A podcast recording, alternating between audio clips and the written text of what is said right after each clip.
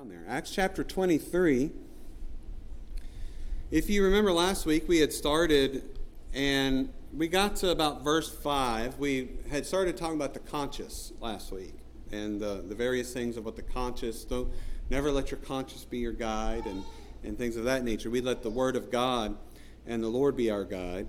And um, you're in the Word long enough, your conscience will agree with the Word of God. And so uh, you'll find that to be true.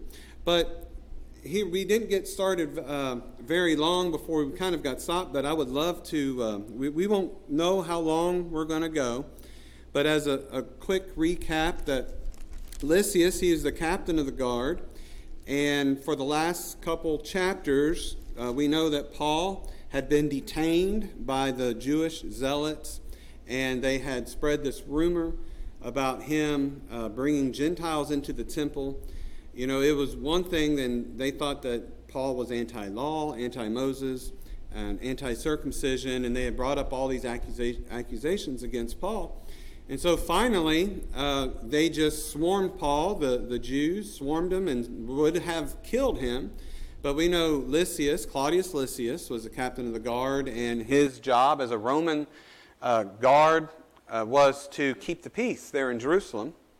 And so him and the centurions went down and rescued Paul from that. And what Lysias needed to know was what Paul was charged with. Uh, Lysias later found out that Paul was a Roman citizen, and it's very prudent, it's very important that a Roman citizen knows what they're being charged with, uh, why they're being detained, why they're being arrested. So Lysias decided, well, he's not getting a clear answer because you can't get a clear answer from a mob. You really can't. They have no idea why they're there. You see probably people interviewed in mobs, and they don't know why they're there. I mean, even today, you get a riot or a mob, and they don't know why. They're angry. Um, so Lysias decided to call the council, the Jewish council, and he thought maybe he could get answers that way. So he calls the Sanhedrin to come up there, and it wasn't an official Sanhedrin meeting. It was a meeting that they had come, and so Lysias could find out exactly what was, why, why were they trying to kill Paul? But even that, we see this right now in verse 1 and through verse 5 we saw last week. Paul's approach was a personal approach. And in verse 1, he says, in chapter 23, and Paul, earnestly beholding the council, said, Men and brethren, I have lived in all good conscience before God until this day. And the high priest Ananias commanded them that, that stood by him to smite him on the mouth. Then said Paul unto him, God shall smite thee, thou whited wall. For sittest thou to judge me after the law, and commandest me to be smitten contrary to the law? And they that stood by said, Revilest thou God's high priest? Then said Paul, I wist not, brethren, that he was the high priest, for it is written, Thou shalt not speak evil of the ruler of thy people. So now Paul is going to switch his approach. He did have a personal approach, and he got hit in the mouth for it by the evil high priest, Ananias. We talked about him, and not to confuse him with Annas. In verse 6, Paul switches his approach to doctrinal. But when Paul perceived that the one part were Sadducees and the other Pharisees, he cried out in the council, Men and brethren, I am a Pharisee, the son of a Pharisee, of the hope and resurrection of the dead, I am called in question. And when he had, I'm sorry, and when he had so said, there arose a dissension between the Pharisees and the Sadducees, and the multitude was divided. For the Sadducees say that there is no resurrection, neither angel nor spirit, but the Pharisees confess both. And there arose a great cry, and the scribes that were of the Pharisees part rose, arose and strove, saying, We find no evil in this man, but if a spirit or an angel has spoken to him, let us not fight against God. And when there arose a great dissension, the chief captain, fearing lest Paul should have been pulled in pieces of them, commanded the soldiers to go down and to take him by force from among them and to bring him into the castle.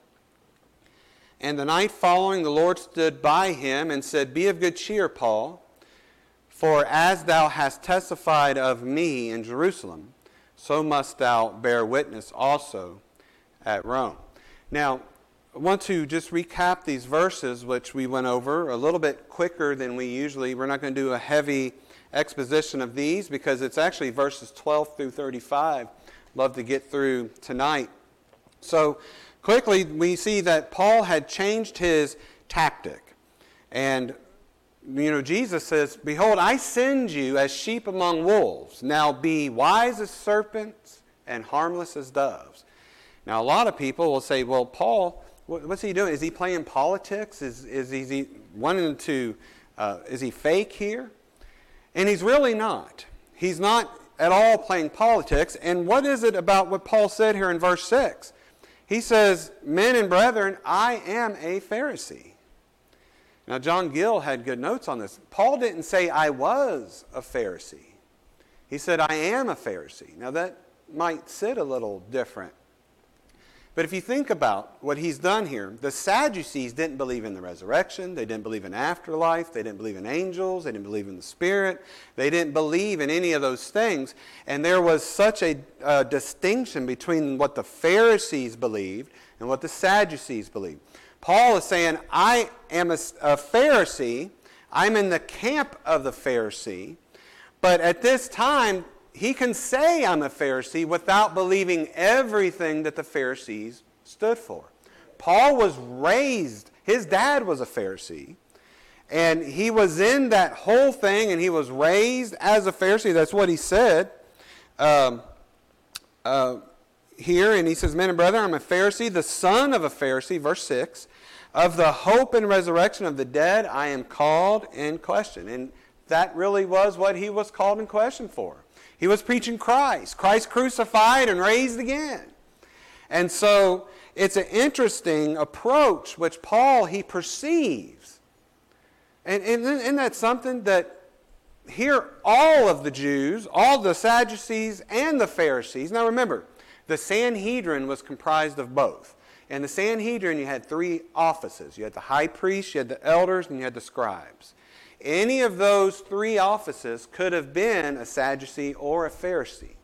It just so happens that the high priest here is a Sadducee. They don't believe in the resurrection, and you've heard that before, and that's why they're sad, you see. Right? They don't believe in the resurrection, that's why they're sad, you see. And that's a good way to remember it. So, Paul perceiving this, and it's very interesting how Paul, just by throwing that out, well, half of them now are defending Paul and then the other half, and then now they're going at each other. If anything, Paul exposed just what a mockery of what the, the inner turmoil and fight that they had. They couldn't even be un, united in uh, Paul here. So, Paul gets rescued again by Lysias because Lysias comes in by force and he's like, okay, well, I'm definitely not going to get an answer from the council of what Paul's charged with. He still has no idea what the charge. Paul, all Lysias knows at this point is that the Jews want to kill this man, and I cannot permit the Jews to kill this man while he's in my custody. A Roman guard, if they had a prisoner or someone in their custody and they were killed, they might as well have just signed their own death sentence. We're going to find out that the things that interest Lysias, self interest, are going to align with the best thing for Paul as well. Tonight we're going to talk about the providence of God. How the providence of God and his protection of Paul. You know what the sweet thing here is? Is that Jesus came to Paul. And in verse 11, and he says, Be of good cheer, Paul. Now, that be of good cheer in the Greek, it's one Greek word, and what it means is be courageous. Remove fear, remove doubt, remove anxiety, which will only enhance discouragement. But Jesus does a one on one here with Paul to show his care of Paul, his concern, his love for him. And notice that he calls Paul by name. He calls him by name. This expresses not only the singular knowledge, the singular uh, love here in this moment that Jesus has for Paul, but an affection for him. Jesus loves Paul. Uh, and we know that uh, many verses just how powerful having your name called is. There's actually a science behind it. When you hear your name called, it increases your dopamine and your serotonin. It's the same, you, hearing your name called is the same effect as seeing your face in the mirror. It has a calming effect. Not only is there like an attention, you've got my attention now that you know my name, but think of all the ways Jesus uses his saints' names. He says, Martha, Martha, you're so busy and you're doing this and you're doing that. He says, Lazarus, come forth. And even when Jesus saves Paul, what did he do? He goes, Saul, Saul, why persecutest thou me? And, you know, I just, I love that. I love that Jesus calls Paul by name in a comfort to Paul. Now, think about this. Paul just escaped again from almost being killed and here he is locked up. And think about him rehearsing what's happening through the day. That he could have been discouraged. He could have, you know, all of the things. I mean, who knows? He, he may have still been hurting from the beatings which they gave him. They were trying to beat him to death. But Jesus comes and he cheers. A be of good cheer. Be courageous, Paul, for as thou hast testified of me in Jerusalem, so must thou bear witness also at Rome. Jesus came personally to Paul. And I love the verses that the sheep, his sheep hear his voice, and he calleth his own sheep by name and leadeth them out. John 10 3. In Luke 12 7, we know that every hair on our head is numbered. And I just love that Paul says that he's the God of all comfort in Corinthians. When, you know, when we need comforted, God comforts us. And he does not fail to comfort us. When we need the comfort that God gives, he gives it to us. And even though Paul was in this situation, but also notice this about what Jesus says he reassures Paul of his providence. Of his providence. Now, the underlying beautiful truth that we're getting ready to see for the next verses, it's a very it's a historical narrative of Paul. It just tells you what happens to Paul. We're going to read these next verses and it's just going to be like I'm telling you a story about Paul. There's no explicit doctrinal or theological uh, teaching in here, nor is there a practical exhortation. But what we do see, and what we see many times in the Word of God, is God's providence underlining the whole way, like the book of Esther. Uh, you see God's providence leading and guiding and orchestrating all of the, event, the events that's going on. So, in what we're getting ready to read, it's a beautiful beautiful symphony of God's providence.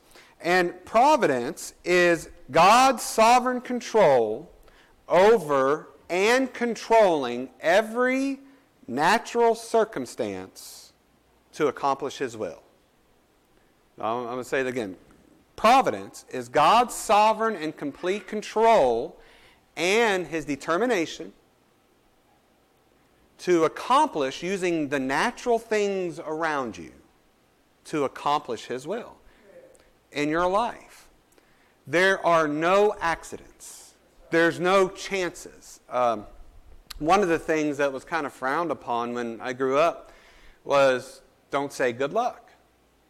Don't say good luck. Uh, Dad would always say there's no such thing as luck. It's such an easy thing to say. Don't, you know, there is no such thing as luck. There's no such thing as chance. There's no such things as in the nick of time, or boy, that was close, or this or that. It's God's providence, is His complete and sovereign control and His determination to accomplish all things after His will using natural situations in your life. He is the great conductor. He is the, he is the one who is in your life, each one of our lives is a symphony that God is conducting. And my the providence which he has for me, the plan and the purpose he has for my life may overlap with the plan and the purpose he has for your life. And obviously, we've come together, and we know each other, and we love each other, and we're encouraging to each other. So when we see that Paul is escaping just in the nick of time, in the nick of time, and this and that, let's read for the next few verses and be down deep in our heart and look for the providence of God in this situation. Verse 12. And when it was day, certain of the Jews banded together and bound themselves under a curse, saying that they would neither eat nor drink till they had killed Paul. And they were more than forty which had made this conspiracy. And they came to the chief priests and elders and said, We have bound ourselves under a great curse that we will eat nothing until we have slain Paul. Now therefore ye with the council signify to the chief, chief captain that he bring him down unto you tomorrow, as though he would inquire something more perfectly concerning him, and we, or ever he come near, are ready to kill him. And when Paul's sister's son heard of their lying in wait, he went and entered into the castle and told Paul. Now I want to deal with the 12 through 15 12 through 15 is the plot against Paul, the plot by the Jews. In verses 16 through 22, we see the plot is discovered. And then the rest of the chapter, we're going to see how the plot falls apart. Um, this oath in verse 12. And when it was day, certain of the Jews banded together and bound themselves under a curse. That word curse is anathematized they anathematized themselves. Now, many of you all know what the word anathema is. Uh, Paul uses it in Galatians chapter 1. If anybody, even an angel, comes down and preaches you to any other gospel, let them be anathema. Let them be cursed. So, this oath, which these Jews are taking, they are inviting God's wrath, his destructive curse, upon themselves if they do not accomplish what they swear to do. And they swear to kill Paul. In verse 12 and verse 13, and that, they'll, neither eat nor drink till they've killed him. In verse 13, and when there were more than 40 which had made this conspiracy. Now, they take matters into their own hands. At this point, we kind of assume by them doing this that they know they're not going to be able to execute Paul the way they want to using Roman law. I mean, here's twice that, they, that Paul's escaped their clutches by Claudius Lysias. So they know they're not going to get satisfaction. So they, they're going to plot to kill him. It's kind of like if you think about the Lee Harvey Oswald, you know, I mean, he, he was in custody with the police and, and everything, and here's Paul in custody of the Roman soldiers, and now they're going to plot to assassinate Paul, murder him. And verse 14, they say, Well, here's our plan. Now they go to the Sanhedrin, not the Pharisees, but the Sadducees of the, the Sanhedrin, which the chief priest was. And they said, All right, we're going to formulate this plan, and we are going to say, Hey, why don't you call Claudius Lysias and say, We have some more things we want to ask Paul. And when on en route to come to you, they're going to plot this killing. Now, we see the plot is made. In verse 16 through 22, it's discovered. Verse 16, and when Paul's sister's son heard of their lying in wait, he went and entered into the castle and told Paul. Then Paul called one of the centurions unto him and said, Bring this young man unto the chief captain, for he hath a certain thing to tell him. So he took him and brought him to the chief captain and said, Paul the prisoner called me unto him and prayed me to bring this young man unto thee, who has something to say unto thee. Then the chief captain took him by the hand and went with him aside privately and asked him, What is that thou hast to tell me? And he said, The Jews have agreed to desire thee that thou wouldest bring down Paul tomorrow into the council, as though they would inquire somewhat of him more perfectly. But do not thou yield unto them, for there lie in wait for him of them more than forty men, which have bound themselves with an oath, that they will neither eat nor drink till they have killed him. And now are they ready, looking for a promise from thee. So the chief captain then let the young man depart and charged him, See thou tell no man that thou hast showed these things to me. In verse 16, of all the people that heard, overheard the plan, it got leaked.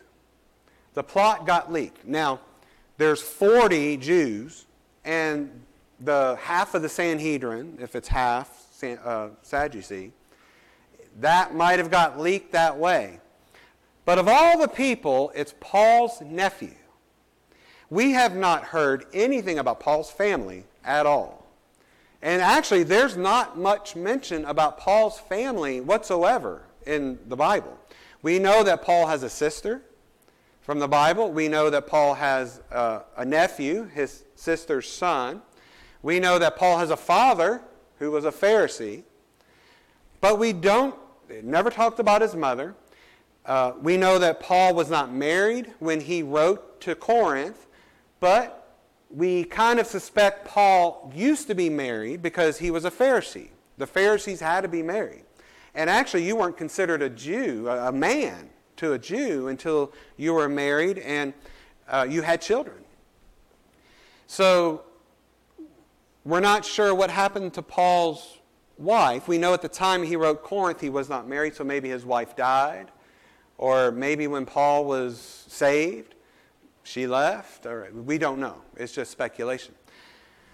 But of all the people here, you know, and I'm thinking, this is Paul's nephew. Uh, we think he's young because it said that, uh, that uh, Lysias took him by the hand and brought him to him. Now, Paul's from Tarsus. We know he's from Cilicia. And maybe his nephew, we don't know if his nephew was saved, but we know that he was there either in the synagogue or at the temple or what have you. Maybe he was in school.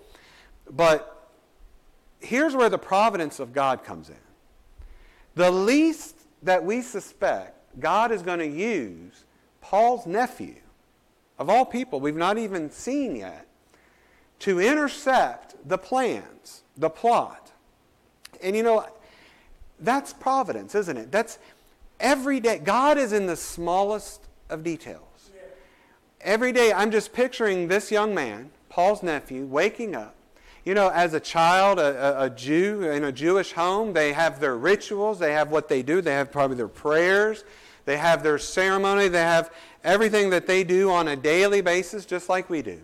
We have our everyday thing, we have our morning routine, our lunch routine, our afternoon routine, and I'm just picturing his nephew just going about every day just like he has gone every day before. And on the way to the temple or the synagogue, he hears that there's a plot to kill Paul, his uncle. Had Paul's nephew been five seconds later or five seconds before, maybe he would have never heard those plans. But we know God put him right where he was supposed to be, right at the time that he was supposed to be there.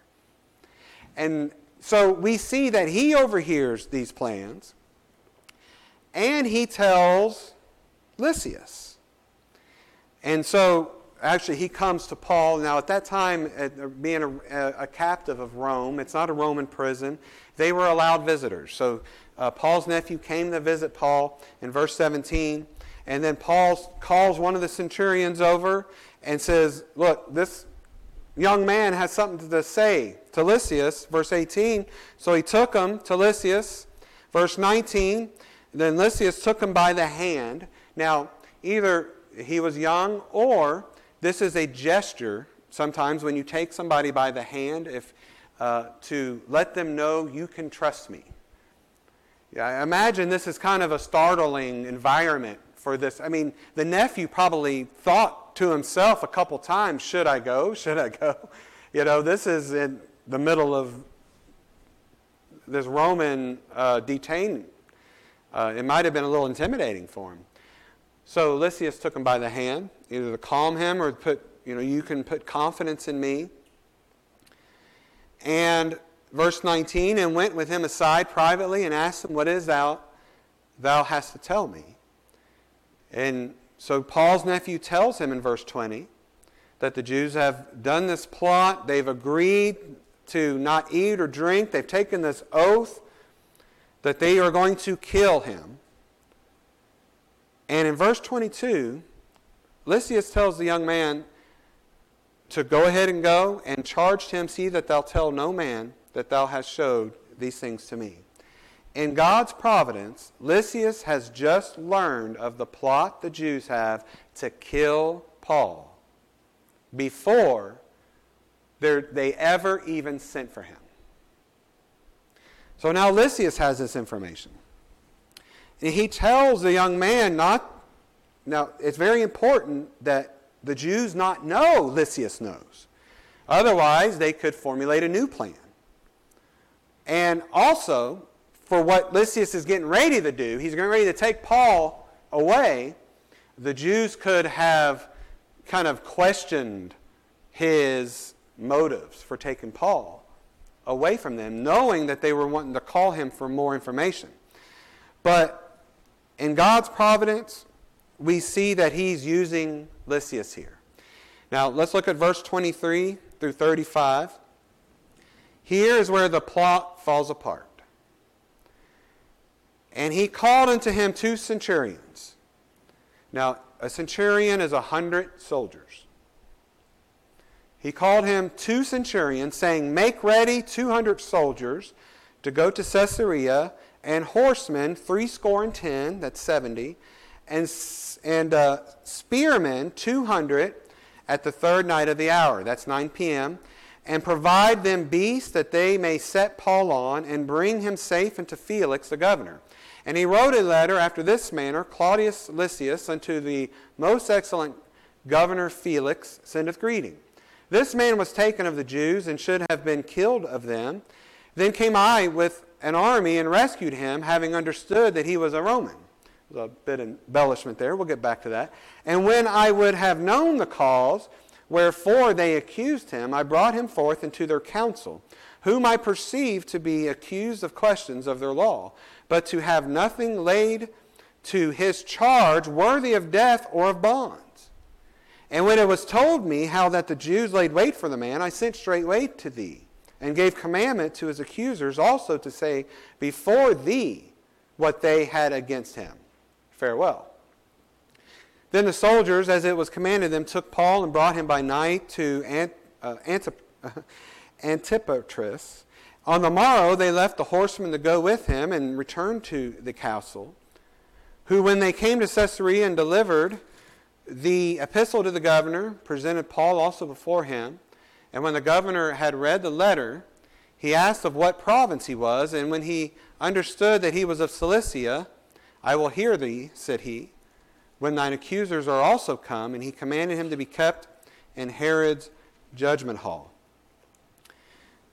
Lysias proves to be a wise commander, having had this information given to him about the plot to assassinate Paul. The act of moving Paul, the act of sending him to Caesarea to his boss, Felix, the governor, was squashed, it squashed the plan, it squashed the plot of the Jews to kill him. Now, it says here, and, I kind of picture this. If you do the math in verse 23, that is two centurions. Now, we don't know if the two centurions, if he just called the centurions to him, but we know it's 200 soldiers, 70 horsemen, and 200 spearmen. That's 470 men. Now, if you count the two centurions, that's another 200. That's 670 men. Picture, okay, let's just say 500. Picture this escort for one man. Lysias sends 500 Roman soldiers to escort Paul to make sure Paul's protected between Jerusalem to Caesarea. Now, here's the question, and what we know about the providence of God. Did Paul really need that much protection? I believe Paul could have just wandered backwards himself to Caesarea down that road and he would have been fine. That's the providence of God. What did God tell Paul? Be of good cheer, Paul. Be courageous. He called him by name. God's on his throne. God's in control. You know, I'm just imagining all of these men, just the entourage. And here they put Paul on a horse. The only time we hear of Paul being on a horse. And I kind of have to imagine Paul just witnessing to whoever's near him. He's, he's witnessing to people. He's, he's safe in the arms of the Lord. All, I mean, and so he has nothing to fear. And that's what be of good cheer is. And I got to thinking about that story with Elisha and how they had come and they had surrounded Elisha, the man of God, the prophet of God. And he, Elisha had his, his assistant with him, and, and he comes out of the tent and he's scared. He sees all of the, the, the uh, army, just so many army coming for Elisha, coming for them. And he says, Elisha, Elisha, all these, all these troops are here. And Elisha tells him, he says, there's more for us than there are for them. And he's like, What are you talking about? And then he prayed, Lord, open his eyes and let him see. And he went back out of that tent, and it said, The word, I love this, it sends chills always down my spine. And in verse 17 of, Eli- of 2 Kings chapter 6, and Elisha prayed and said, Lord, I pray thee, open his eyes that he may see. And the Lord opened the eyes of the young man, and he saw. And behold, the mountain was full of horses and chariots of fire round about Elisha. There is no one that is going to upset God's plans. God's on his throne. And, you know, with providence, you also don't want to go too far and do things putting tempting fate, tempting God. Uh, I don't go out here and wander in the street and say, well, if it's the Lord's will for me to die the day, you know, I don't stand in front of a Big Mack truck on 75 and say, if it's the Lord's. Who did that? The devil. The devil did that to Jesus, didn't he? The devil said, Why don't you cast yourself down off this mountain? If you really are the Messiah, because the scriptures say that, that you will not dash your foot and the angels will bear you up. And what did Jesus say? Thou shalt not tempt the Lord thy God. And so we don't tempt fate with providence. We just know God's on his throne. You know, and that's the thing is, and, and I, I don't want to get into this too much, but I, I kind of feel the same way. Uh, well, you know what? I'm not going to get into that. I, am just going to leave that. I've got too much to get into uh, to, to get into that, but uh, we'll just leave that for next time. But look at Lysias' letter. Look at the emphasis. Remember what I said? God providentially made it to where Lysias' self interest were also Paul's best interest. Look at the letter. Uh, Lysias is trying to get himself out of hot water. Because remember what he did?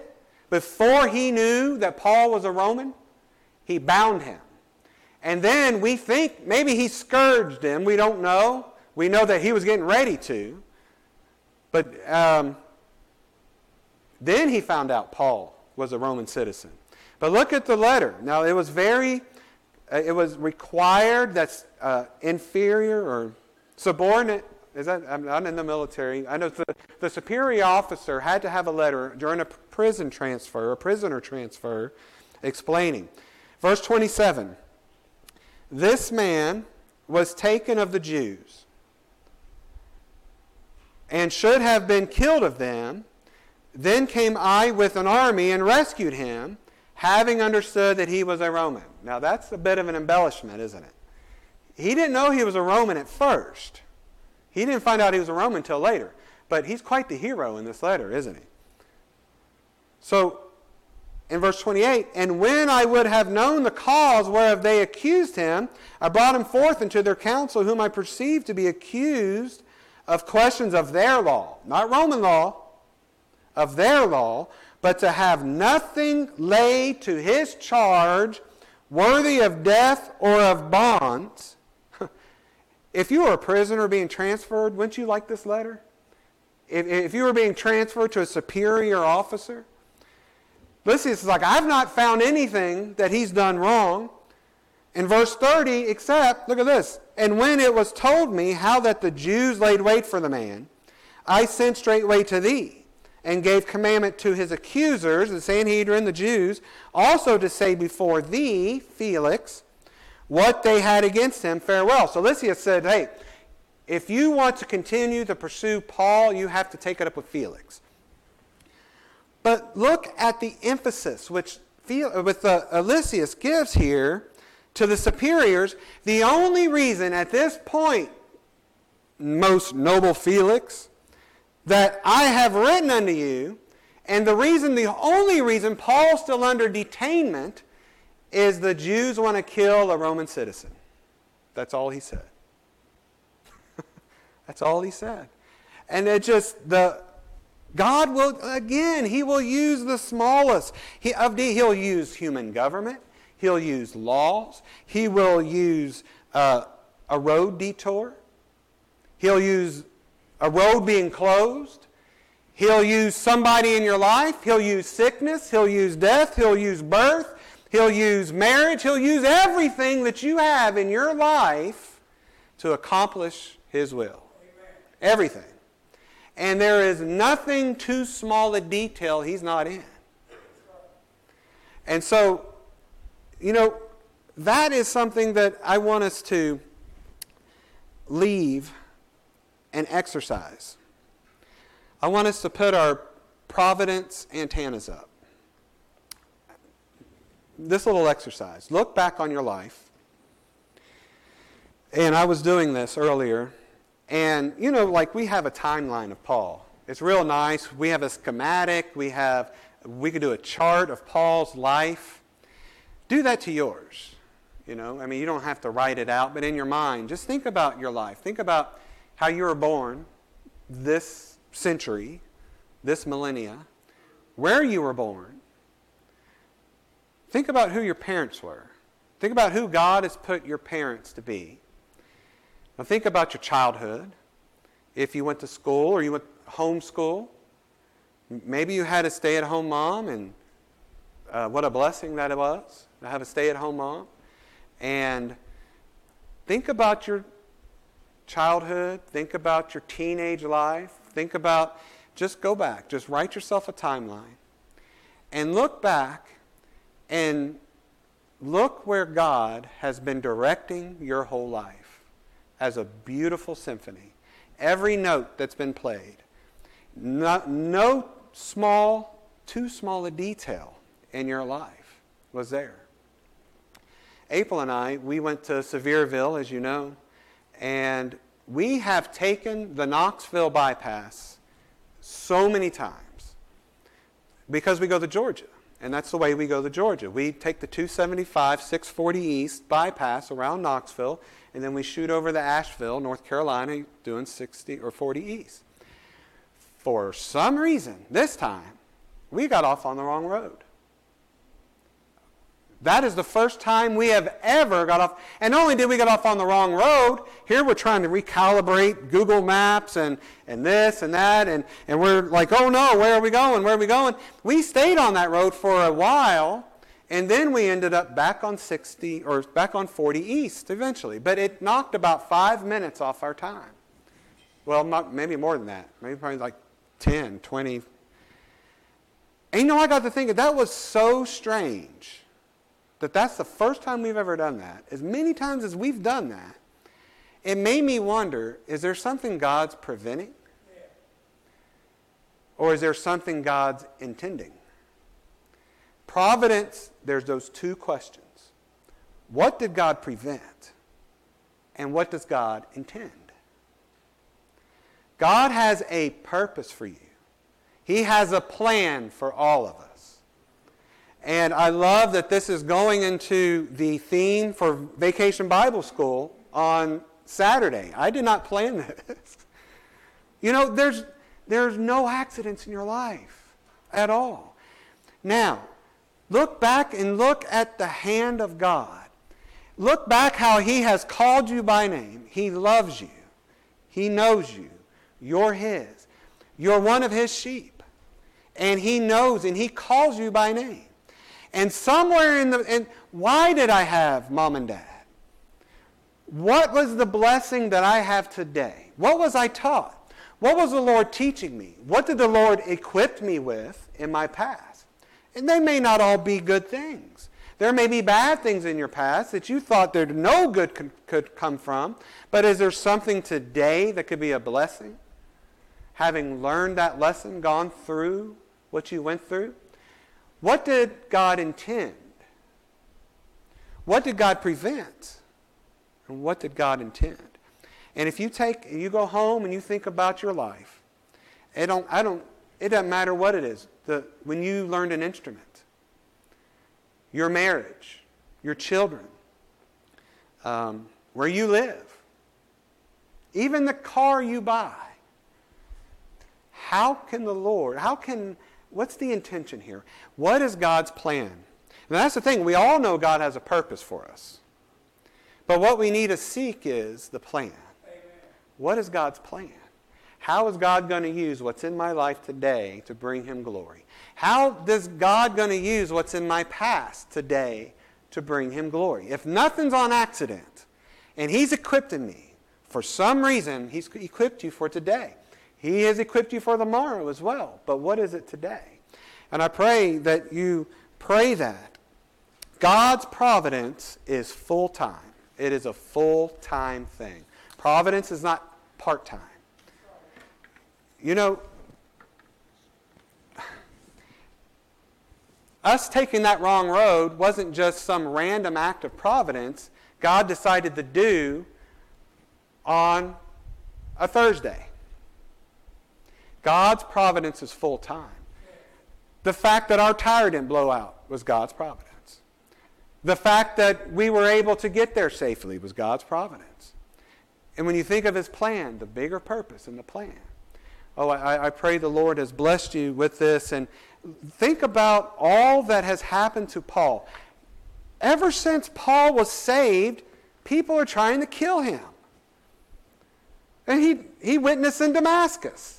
Somebody tried to kill him. He went to Jerusalem. Somebody tried to lock him up. He went to Iconium. Somebody tried to arrest him. He went to Lystra, and he was, they thought that they did kill him. they stoned him. And now he's here, and Lord, this is, whew. Uh, and the, but Jesus comes, Jesus appears to Paul multiple times.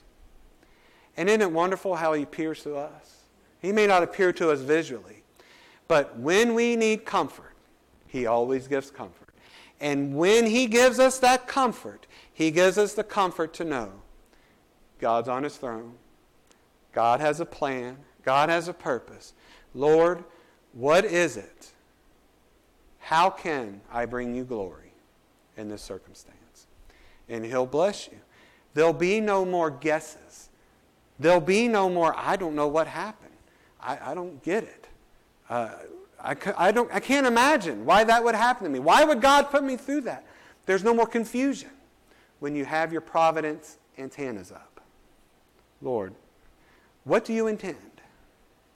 What do you intend? All right. Heavenly Father, thank you, Lord, for the day. Thank you, Lord, for each one who is here tonight, who we've assembled under your name and under your authority, Father, just to praise you and to worship you and thank you, Lord. Lord, we ask, Father, that you'll just be with each one we mentioned on the prayer list. And Father, many more that were not mentioned tonight who we pray for. Father, we know you're on your throne. And Lord, may you use our lives to be a help or be a testimony or be a guide to them. Father, we, we love you and we thank you, Lord, for your word. We thank you for the comfort which you give each of us, having called each of us by name. And we know one day, Father, when you return, and then you return for us, and we'll be eternally with you. And that, that eternal day, Father, how we'll worship you and we'll be together forever. Father, thank you for this time that you've given us to serve you. Father, may we just be ready. And Father, may we, be, may we have the desire to bring you glory, to always bring you glory in our lives and honor. In Jesus' name, amen. All right, let's all stand, please, and we'll just have one verse of invitation.